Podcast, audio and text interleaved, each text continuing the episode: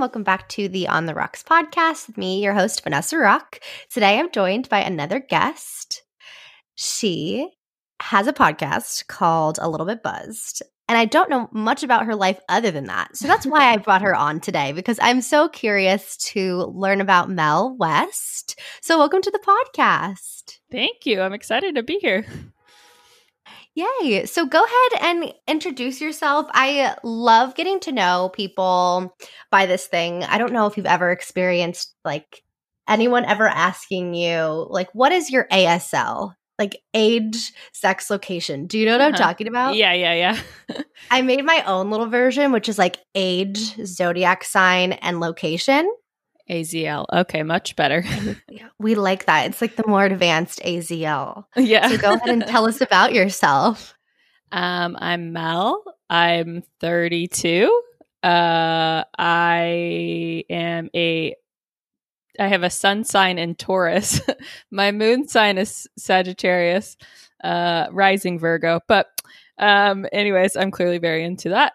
And um, I love that. I'm talking to you from my apartment in Brooklyn, um, Williamsburg to be more precise. Uh, I've lived okay. here for two years, originally from Texas, then lived in Colorado for 12 years, and now here in New York, and I never want to leave. So that's amazing. So you said you're a Taurus, Sagittarius, rising, and Virgo moon. Is that mm-hmm. what you said? Mm-hmm. Ooh, I love that. I'm starting to learn more and more about zodiac signs, and I love asking people about it because I feel like you kind of maybe will understand why people act the way they do, or you mm-hmm. can at mm-hmm. least feel like you can understand. Yeah. And it's really cool. My mom's a Taurus. No, yes, she is. Yeah. And I love Tauruses. They're just very wonderful people from my experience. I think so too. Never met a tourist I didn't like. Just kidding. Uh, what would you say is like? So you know about your, your all of your signs and things. Do you think it's accurate to you? Oh yeah. Um. Well, so I use two apps. I use CoStar and then I use the pattern, um, which I think CoStar is really well known, but I think the pattern's better. Um, and so that's really interesting because like when I was first reading the things it was saying about me, like in terms of patterns of my behavior or life or whatever, um, I was like, like it was verbalizing things I I'd never put words to before, but I was like, yeah, that is how I feel or that is what I think, you know. So it super freaked me out. Um, and the bonds thing, if you like run run it to see about your relationships with other people, that's been dead on too. So like my best friend, um, it's like the bond is like, this is an epic relationship. You two will feel like you know each other your whole life, like all this stuff. I'm just like, oh my God. so yeah, I definitely think it's accurate. That's so cool. Yeah, I have the exact same apps. And like when I downloaded the pattern, I was like, this is reading me for filth. Like, how does it know these things about me? Yeah, yeah. it was very weird. Um, but I'm a Leo, so it's like I love the mm. fact that mm. I'm a Leo. Leos love being Leos, and they yes. love telling everyone that they're Leos.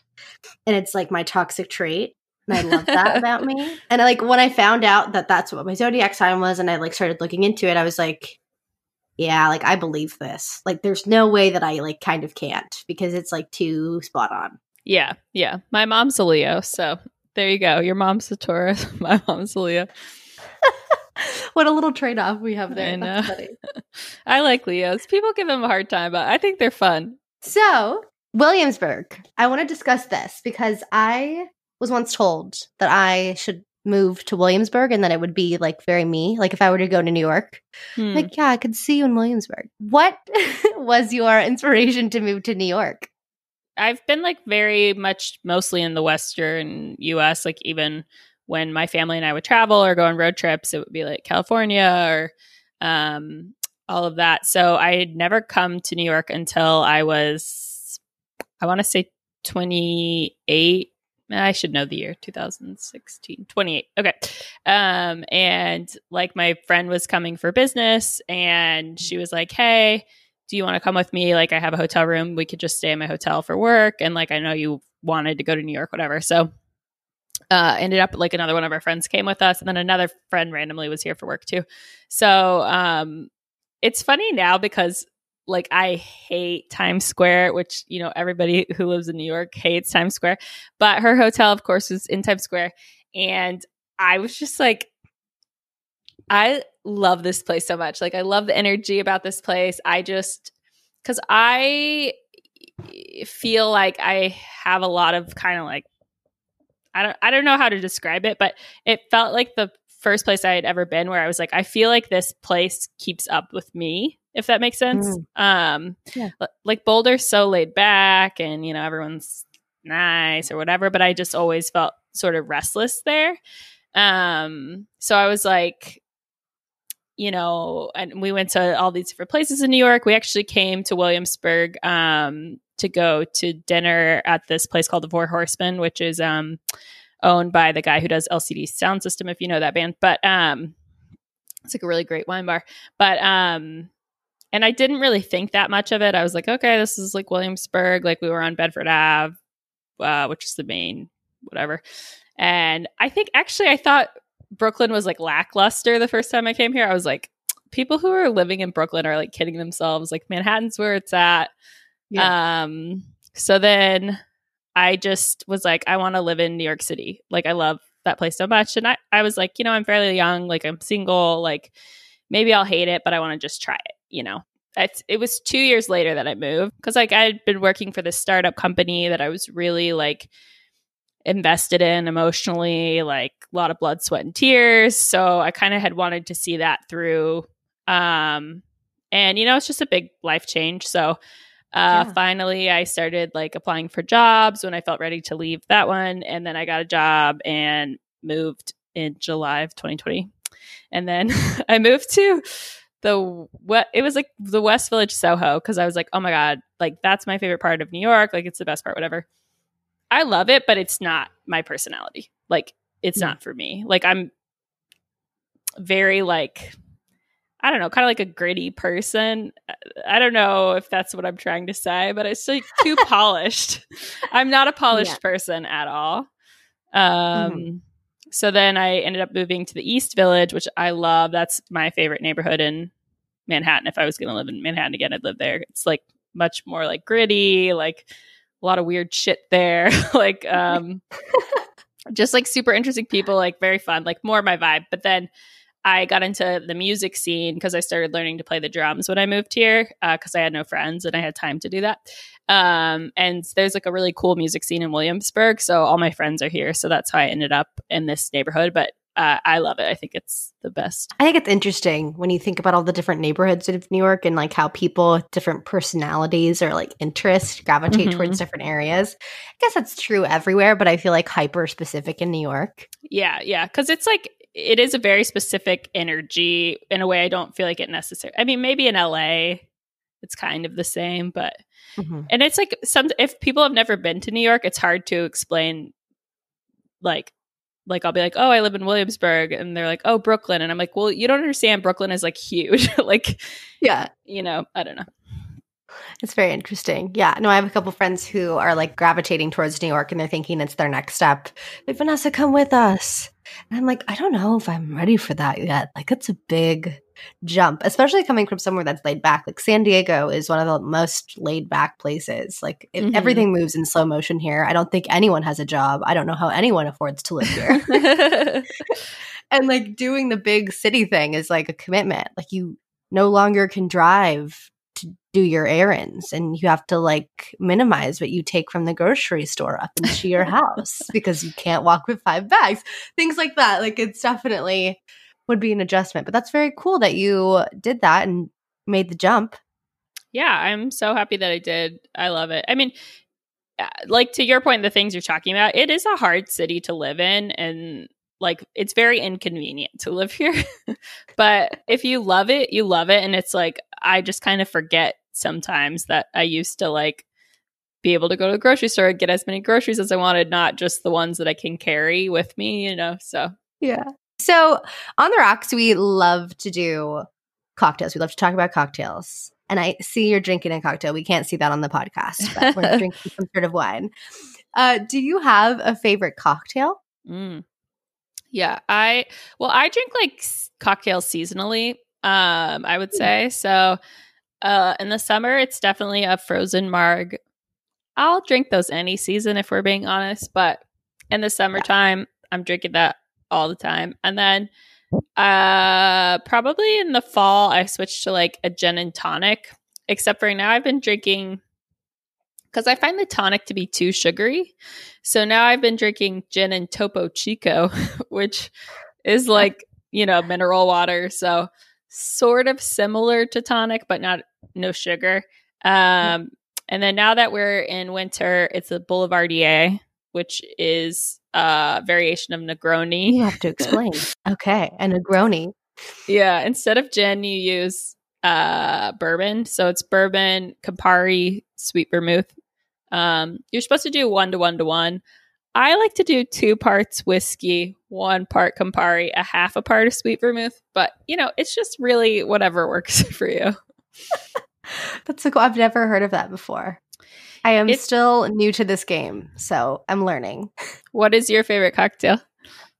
Um, mm, I am still discovering this. I would say if I've ever gone out and gotten like a cocktail from a fancy bar, it's been like a Cosmo. Mm-hmm. Because they're very pink and sugary and it makes you feel safe and you're like not asking for something you don't know how to order. Mm-hmm. You know what I mean? Yeah. Yeah. Um, when I was like in college, I did not order a Cosmo because I didn't know what those were. I wasn't that cool. But I would order like a whiskey sour. That was like my solid go to. But now I can't drink those. yeah, no. If I go to like a regular bar, it's a vodka soda, even vodka water. Like I am that girl because I'm like, give me whatever's cheap and will get me drunk. yeah. That's what you gotta do. Oh. Yeah. And, but when you go to like a cute little fancy bar, you can't be like, hey, can I get a vodka water? They're gonna be like, are you okay? are you in the right place? You're like, uh, actually, the bar is uh, two blocks down. No, they don't tell you that. Like when you turn 21, I mean, it depends when people start drinking, but like going up to a bartender and like ordering something, if you don't know what you're doing, is like kind of very intimidating.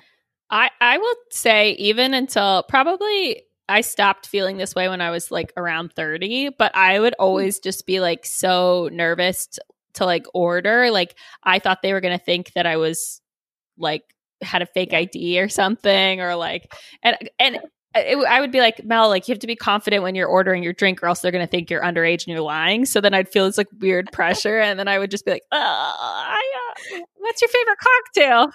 You're like, oh my god. No, yeah, and even asking them what their favorite cocktail is, they look at you and they're like, "So you don't know what you're doing?" And you're like, Fuck, "Yeah, I don't." it's so hard.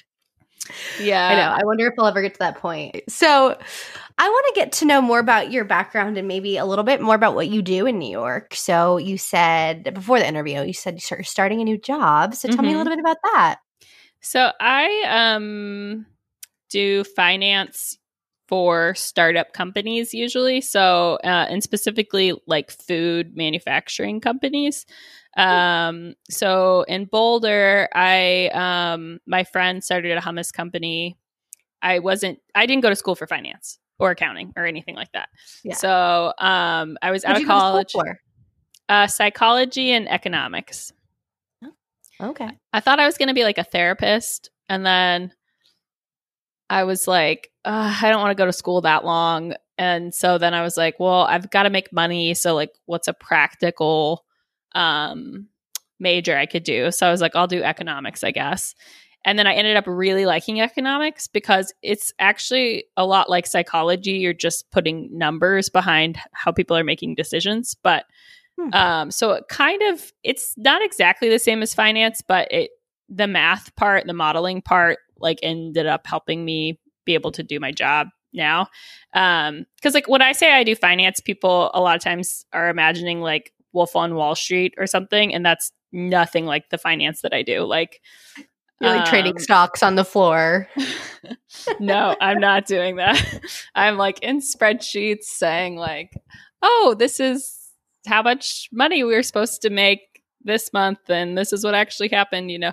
Um, so you're kind of just telling the story mathematically of how the company is performing is what I would say. And then trying okay. to uh, plan for how it could be performing in the future. And of course, you're never right. So then you're adjusting and all that. But um, yeah, my friend started like a hummus company and he was like, Hey, I need someone to do my finance and like you're good with numbers. And I was like, Okay, I'll try this, you know, whatever, why not? Um, mm-hmm.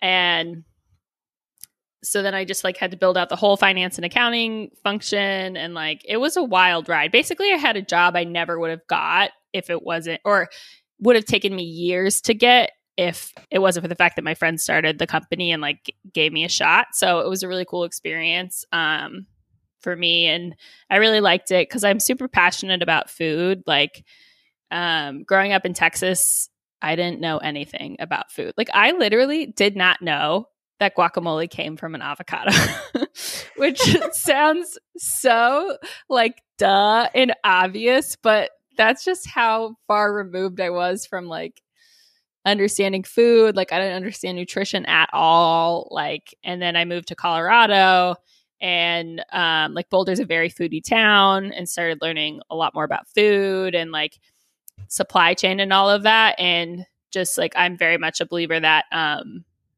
like food is medicine and like what you eat um impacts how you feel, how you behave, like you hmm. know, mm. making sure that you're getting the right nutrition is so important just for you functionally, like for longevity and all of that. So, um, so I mostly work in the food space because I feel very passionate about it. Its impact on our environment. So this new job that I have, um, they make uh, basically vegan products.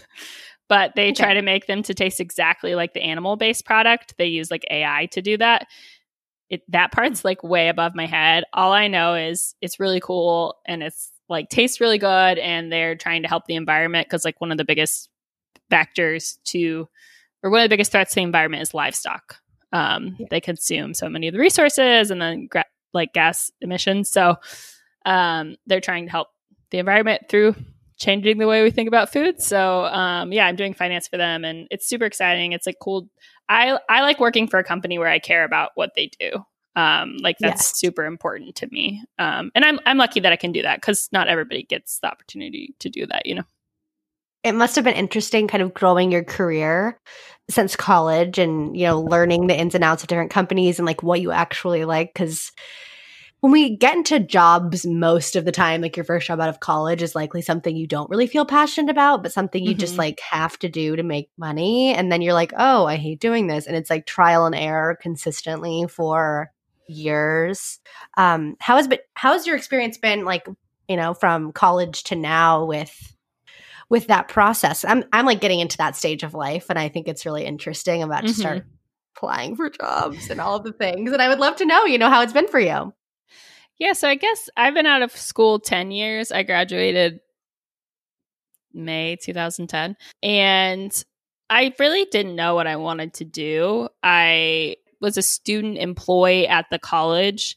Um, I went to CU Boulder and they were like, Do you want to do this full time? Because we have an opening. And I was like, Sure, great. You know, so I got very lucky in that regard where like I knew what my job was going to be after college within January like of my last semester.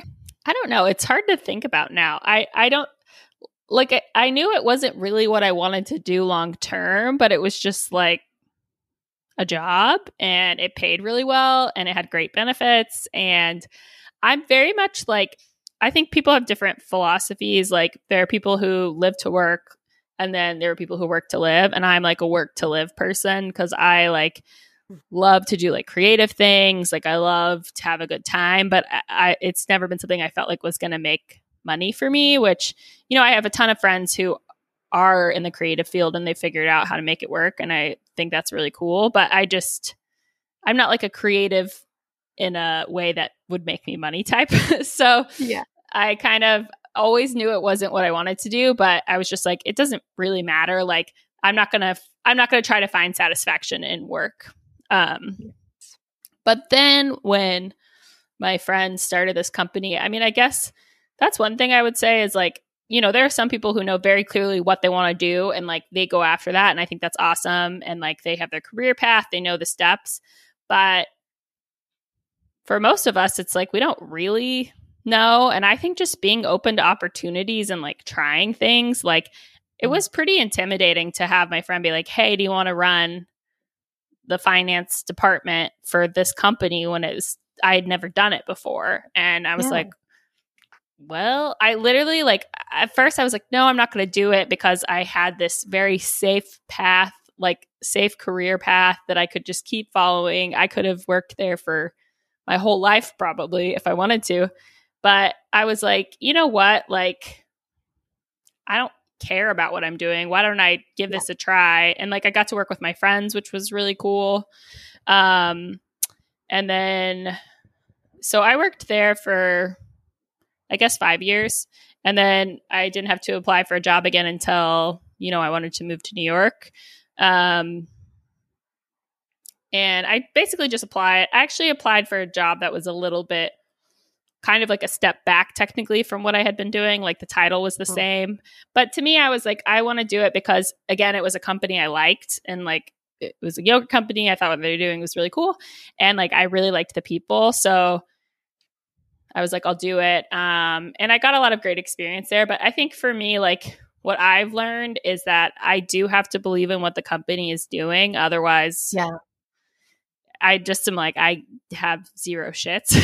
and like at the end of the day, the people I think is the most important part, like making sure that you're a yeah. cultural fit. Like if you don't like where you're working and the people you're working with, you're just going to be miserable all the time. Yeah. Um, and so I've been really lucky because I found like really great people to work with. And actually, all of my jobs since then have been through my network of people who are just like, hey, we have this cool opportunity. We think you'd be good. Like, do you want to come work here? And I'm like, well, hell yeah, because I know you guys. I like you guys. I like trust what you're doing. So, um, yeah.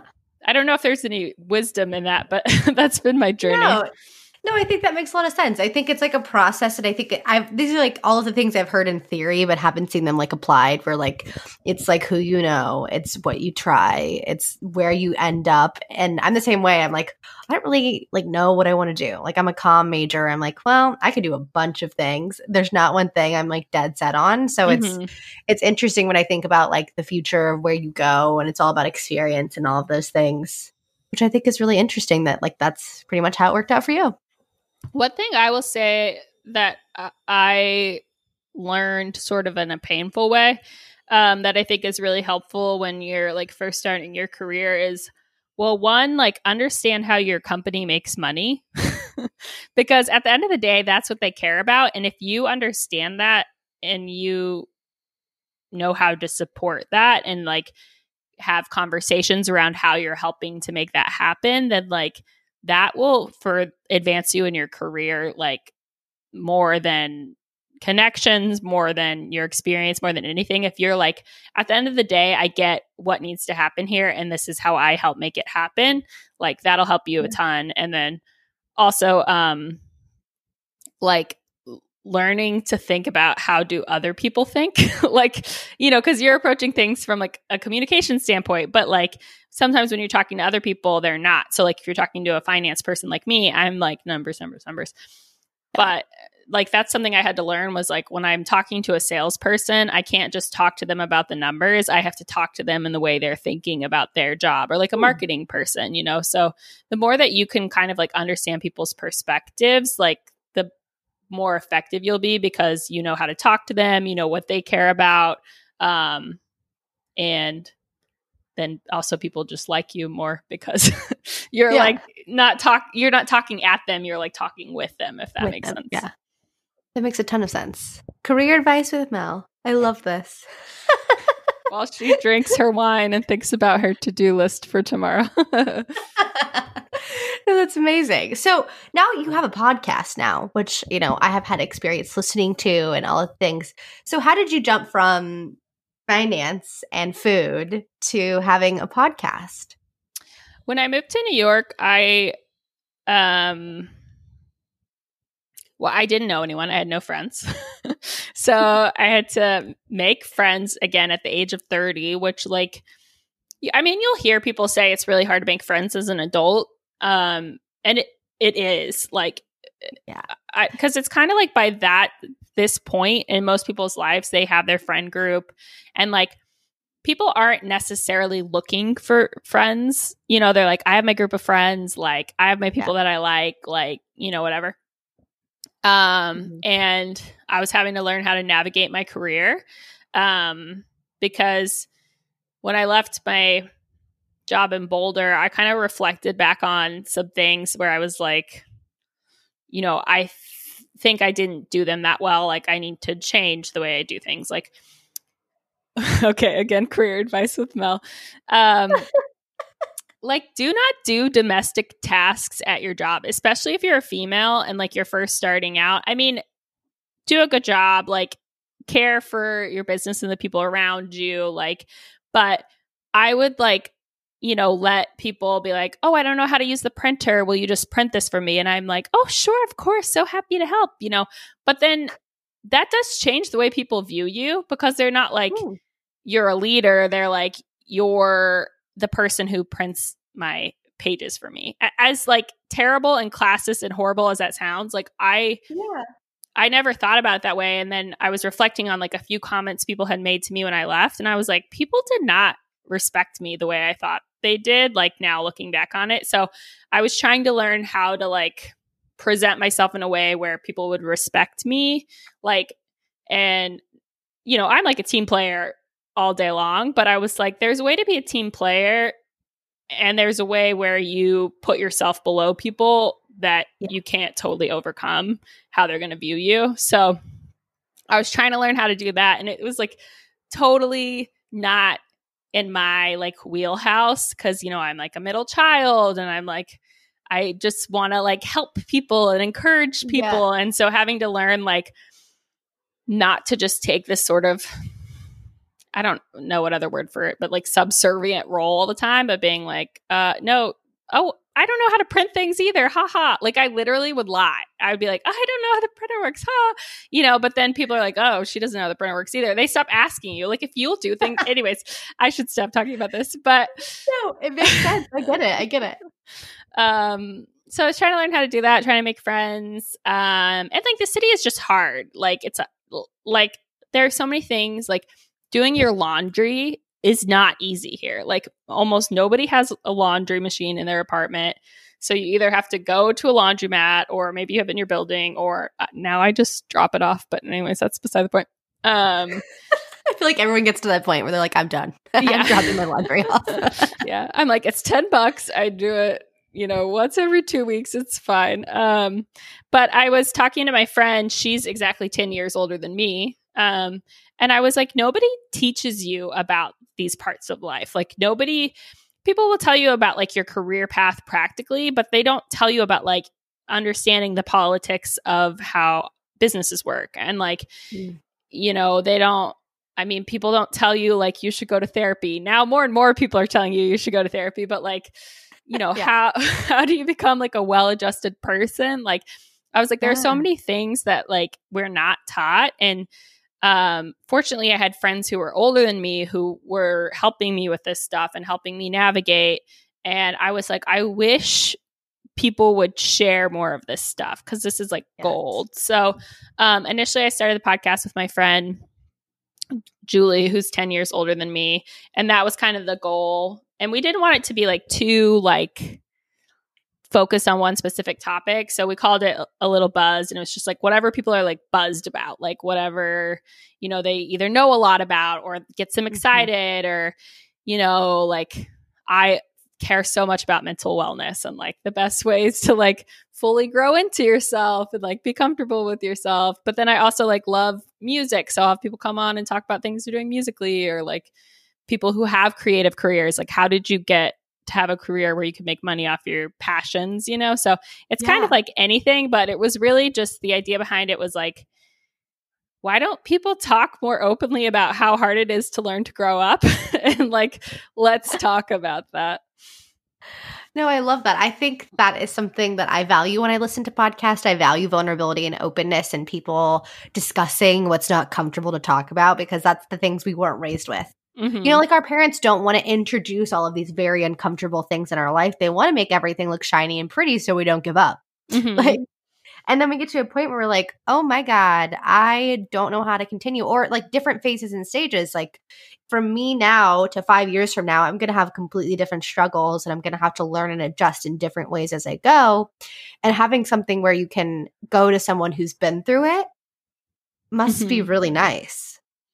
Yeah. Yeah. And I, I think, like, for me, the most damaging mindset that I've had to work to unlearn is like this concept of arrival. So I think, you know, like because people don't talk that often about their struggles or like the hard part of how they got to where they are, you know, it's like it's easy to look at people and think, well, I should just be like that. Or like you just get to this point where like you know what you're doing in life and like you've just got it handled and you just figure yeah. it out. Like to your point about your parents, like your parents are meant to provide a stable environment for you. So they're not meant to be like, I don't know what the fuck I'm doing either. you know what I mean? Like, as your parent, it is their job to make you feel like they know what they're doing.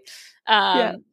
But, you know, then you have all these, you know, so many people who don't know what they're doing, but you just think they do because it looks like they have it together. So, I don't yep. know. I, I was like, I got to get rid of this idea that you just get to a place where you're like, I've got it all figured out because nobody, it doesn't matter how old somebody is, like, they do not have it figured out because you can't control what life's going to throw at you. And like, you have to like learn and adapt on the fly, you know? And then you become more of an adult and your parents are like, hey, surprise. We don't know what the hell we're doing. Yeah. I don't know how you got to this point like this is where we are now so let's you know and then you have to realize your parents are humans and it's a really weird like thing yeah. I just something? started my parent therapy. Like I got to the parents in therapy after oh, six yeah. months. And it's like, whoa, my parents are people. This is crazy. yeah. That's actually my favorite question to ask people when I'm like dating. I'll be like, when when is the moment you realized your parents were just people? And it's always so interesting. that is interesting. So I like the fact that your podcast is is kind of based around the concept of like f- discovering your humanness mm-hmm. and like realizing that like things don't you know get easier or you don't know what you're doing what are some ways like up until this point right now that have helped you cope with understanding a bit of your hum- humanity i don't know if you know what the Enneagram is. I might have asked you about this when you were on the podcast, but yeah, I still don't. People keep telling me, and I'm like, oh, man, every time I go on, I don't like what they say. So I just keep acting like I'm something I'm not. So I don't know. well, what I think you have to have a friend take it with you because they'll force you to be honest about your responses, you know? Um, yeah. But eh, the only reason I bring it up, it's like really an ancient um, personality test. Like they literally don't know where it came from. Like it's been around for at least 4,000 years. Mm-hmm. Um, mm-hmm. And what I like about it is it doesn't assume that your personality is stagnant. So it talks about you in different phases hmm. of like what you look like in unhealth, what you look like in health, what you look like fully developed. And it like assumes you're on the spectrum and it like continually moves through your life. So it's like, here's how you avoid pitfalls, whatever it actually that was a really important tool for me because I've always been somebody who felt like I felt more than other people, like I was more sensitive than other people. So I mm-hmm. always felt like my hum- humanness, my like vulnerability, my pain, my whatever was too much and was more than other people. And so I'm an Enneagram type four.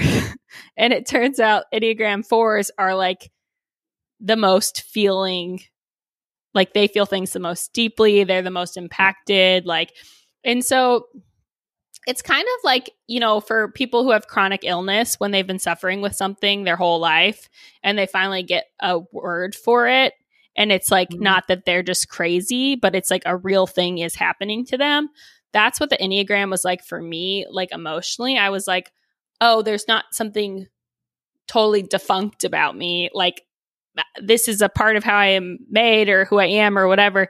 And there are other people like me, even though Enneagram fours hate the idea that anyone's like them, but that's beside the point. Um, so that helped me a lot. And it, it helped me because it says, like, as an Enneagram four, like, vulnerability is your superpower.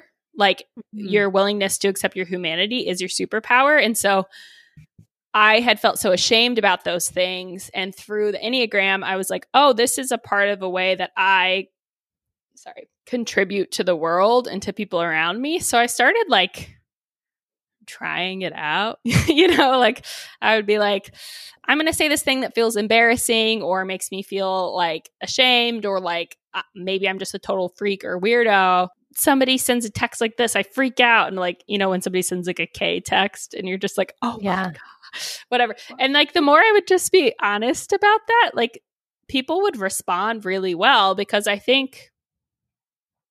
I think we're so desperate for vulnerability. Yes.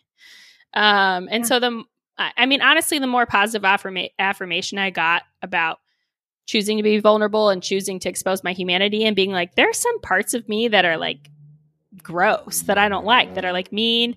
And I know they're mean, but I'm just a human. you know what I mean? I can't have nice thoughts all the time. And like the more I would be that way, people would be like, yeah, totally. And I would see it helped other people to feel like they could be vulnerable and so it was just this like really sort of rewarding like feedback system um that helped me get there but yeah I, I the enneagram and then um actually this book called the four agreements which i will talk about mm.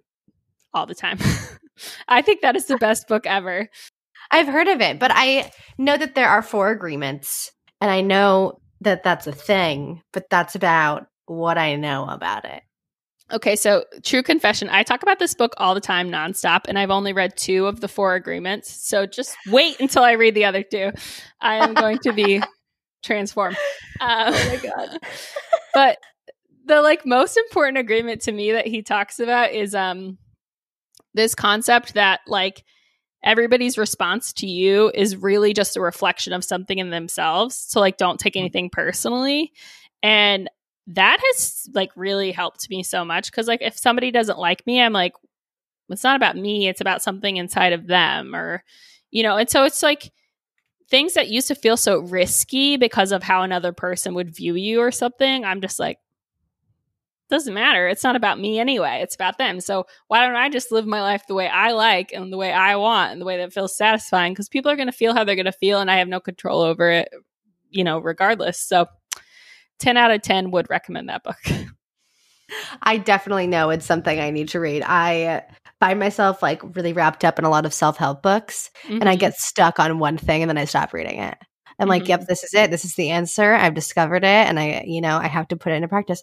But I think it's really interesting what you said about like learning about yourself and using that as a superpower because mm-hmm. that is something that I don't think a lot of us do because I think a lot of us are so scared to like actually talk about who we are and actually be who we are because everyone in our life has told us that we have to be, you know, this very stable, complete mm-hmm. human. Mm-hmm. And when I got to the point where I realized I was a pretty highly sensitive person, I started being like, oh, you know, my friends like tell me more things when I'm open and vulnerable. Mm-hmm. And, you know, it's come back to bite me in the ass a few times. And I've learned that like there's a balance between being vulnerable and oversharing. We discussed this on your podcast. Yeah. Um, and that's like in therapy, my therapist is like, I thought she was going to drop me for a while because all I could talk about was this concept of like learning how to balance being vulnerable, but also maintaining friendships because I don't share every single thing that's ever been on my mind ever.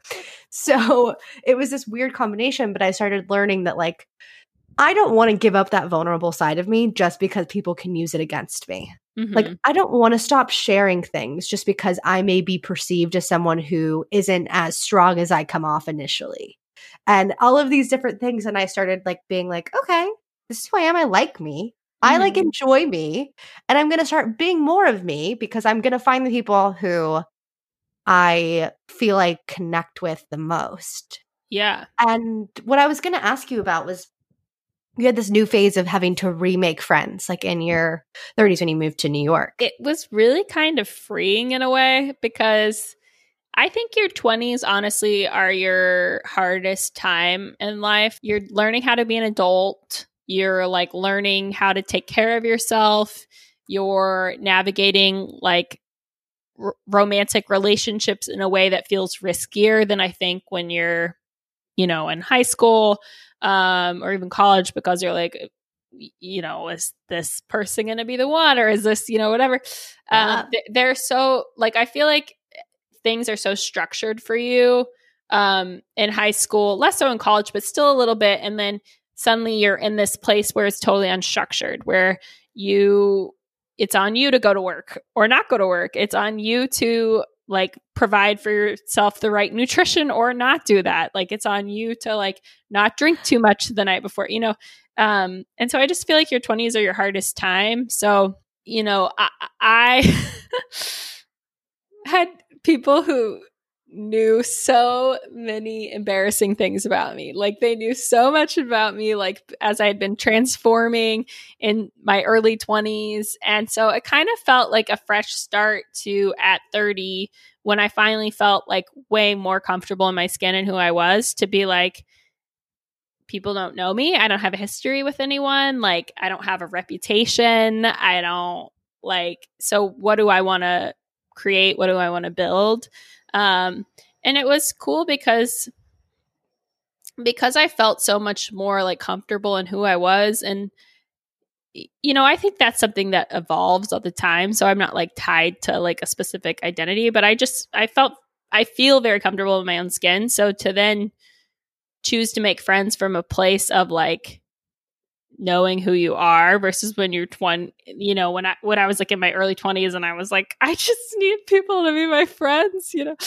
I i like i literally it was hard because i was lonely a lot but i was like i would way rather be lonely than like just find people to be friends with that are not who i want you know? And um I found that through a lot of patience and crying because it is hard to be alone, I ended up finding like a group of people that I like make me feel alive you know that i feel like excited to be around that i feel like make me better pe- a better person than i am but um it's it's hard but for for me it was like so freeing too because there's no baggage there's no emotional yeah. history you know i felt like i could be my fullest self because the like past selves that sometimes i felt like weighed me down in people's minds like wasn't there anymore that's such an interesting concept. I've never thought about that, but I do think it's very true. Like that was, you know, one of the reasons I wanted to have a podcast because I was losing a lot of friends, like more than I ever thought I would. You know how people mm-hmm. go to college and they're like, "Yeah, these are my college friends. We're my friends for life," and they just are. Mm-hmm. This is not happening for me. Like, yeah. I am not seeing myself with these people forever. But it's good to know that it gets better, and you have less and less baggage, and you get to kind of restart if yeah. you choose to do that. Yeah, I actually I'm friends with maybe like two or three people from college because I'd heard that too. Like, oh, your college friends end up being your lifelong friends, and mm-hmm. I mean, I am really good friends with one girl from college still, but those are not my friends. Like my closest yeah. friends I met later in life, and um, I, I think it's hard, especially when you have so much like history with someone, to mm-hmm. like be like this isn't the person for me because you've you've spent so much time together you've gone through so many phases you know so i think that can be hard but like now all my friends i make are people who we like view our life the same way we like want mm. the same we sort of have the same perspectives about how to live life like how we want to treat people and so it's like very authentic connections based on like truly mm-hmm. enjoying each other versus like connections that are from like guilt or time spent or like yeah. you know it's good to know it gets better i like really like that concept I, it does i literally tell people like uh, the older i get like the more i love life like you know, I think mm-hmm. we're so like in American culture, we're so obsessed with like this idea of youth or something, and that like the time of your life is like when you're in your 20s and you're like young and beautiful or whatever. Like literally I was talking to this girl, this was pre-corona. but we were at the bar and she's like I'm so depressed and I was like why? And she's like I'm turning 30 today. Can you believe it? It's so old. I'm like first of all 30 is not old. yeah. Secondly, like I like uh okay actually if you're into like star stuff have you heard of the return of saturn isn't that the it's like every 27 years earth okay. is back in the same position with Saturn that it was when you were born. And so it's like a very like transitional time for you um huh. where you transform and they say it's like 27 to 29 years or something. And literally when I hit 28, like something just shifted in me that I cannot even explain. So huh. it's it's even in the stars. It's just like it gets better like astrologically, I swear. Yeah, yeah, yeah. It's also a um no doubt album, so there we go. It has to be real. Uh I guess from that, I mean, I I wonder if this. I hope it's not like a triggering question. I mean, you seem to love your 30s, but like, what would you say is the biggest difference from you from like where you were at 22 versus where you're at at 32, more specifically?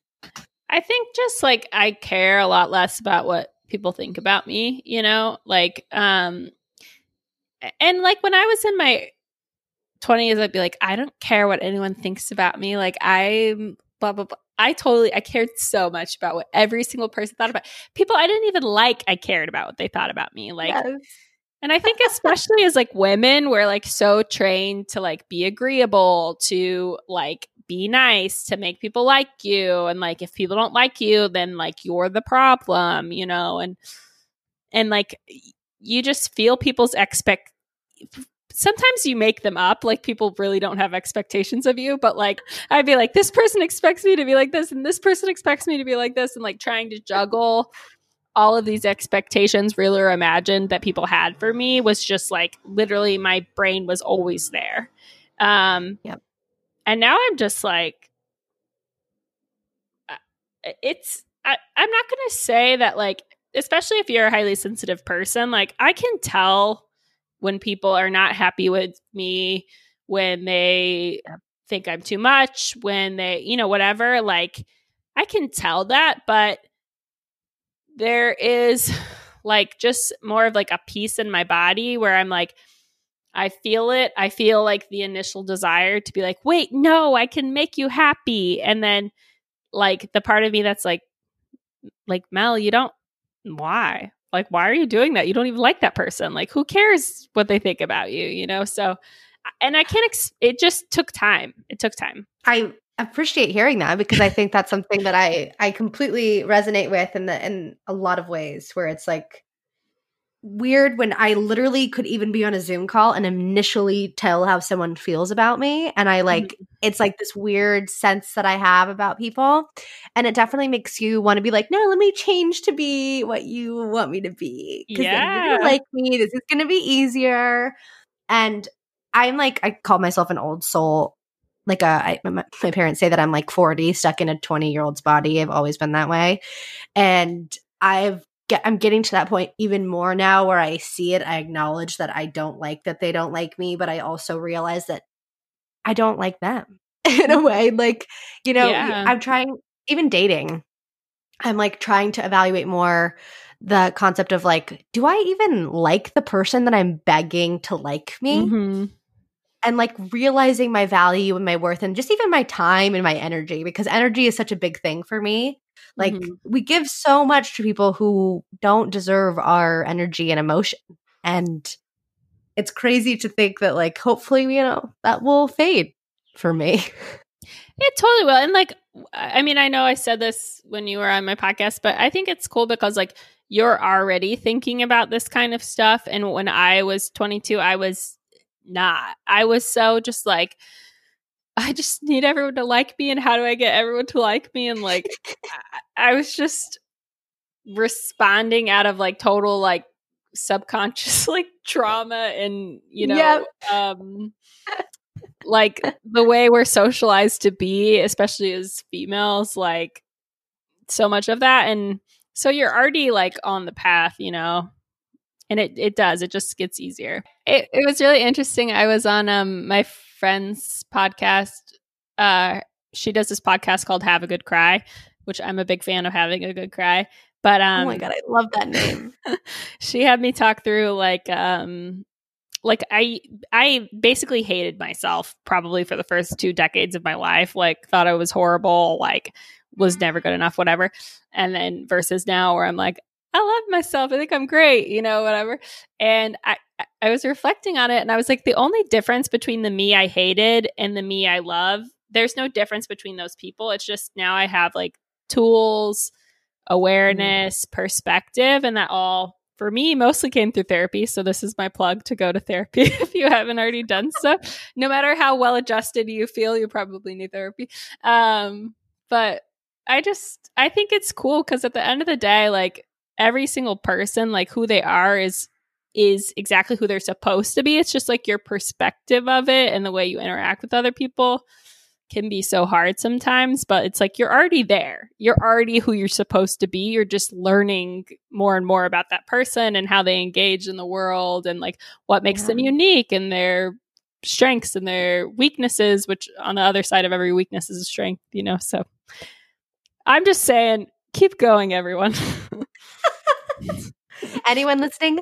One, go to therapy. Two, it will be better. it will get better. Will. No, I definitely agree with your tools and, and things because I mean, I since I started therapy in the last six months, it's completely changed my perspective. And I think having perspective based mm-hmm. off of like anywhere in your life, because you're never going to be in the same place, but you're always going to be in this the same body and the same mind, soul, mm-hmm whatever else that is in this thing and you know learning how to cope with who you are and your humanity is the best lesson we can learn i think. I agree. A thousand percent. okay. a thousand percent. I think if you a ton of time to prepare a quote but would you possibly have a quote to share with us to wrap up Not today's episode? um okay actually this quote comes from the movie anastasia and it is a song. One step at a time, one foot then the other. Just take a step in front of you. You'll get to where you're supposed to be. Don't think about, you know, 20 years down the road. Just you've got a step in front of you today. Take it. I love that. And I love that it's from a Disney movie and a song. My friends make fun of me all the time because I'll be like, one step at a time. And I don't actually know the words. I just know like the first part and then I make up the rest as I go. well, I'm so glad we got to have this conversation today. And I want to make sure everyone knows where they can find you. Go ahead and shout yourself out. Where can we find Mel and her advice and her dancing videos? My dancing videos. Yeah, that's a whole other topic. Um, you can find me at Hey, like hi, hey, Mel West. Um, or you can find my podcast. It's a little buzzed podcast, and Instagram is a little buzzed podcast. or um, you can find it Spotify, Apple Podcast, Stitcher, whatever people listen to. Awesome. Well, thanks so much for listening, guys, and thank you, Mel, for coming on and being the guest today. Thank you so much for having me one.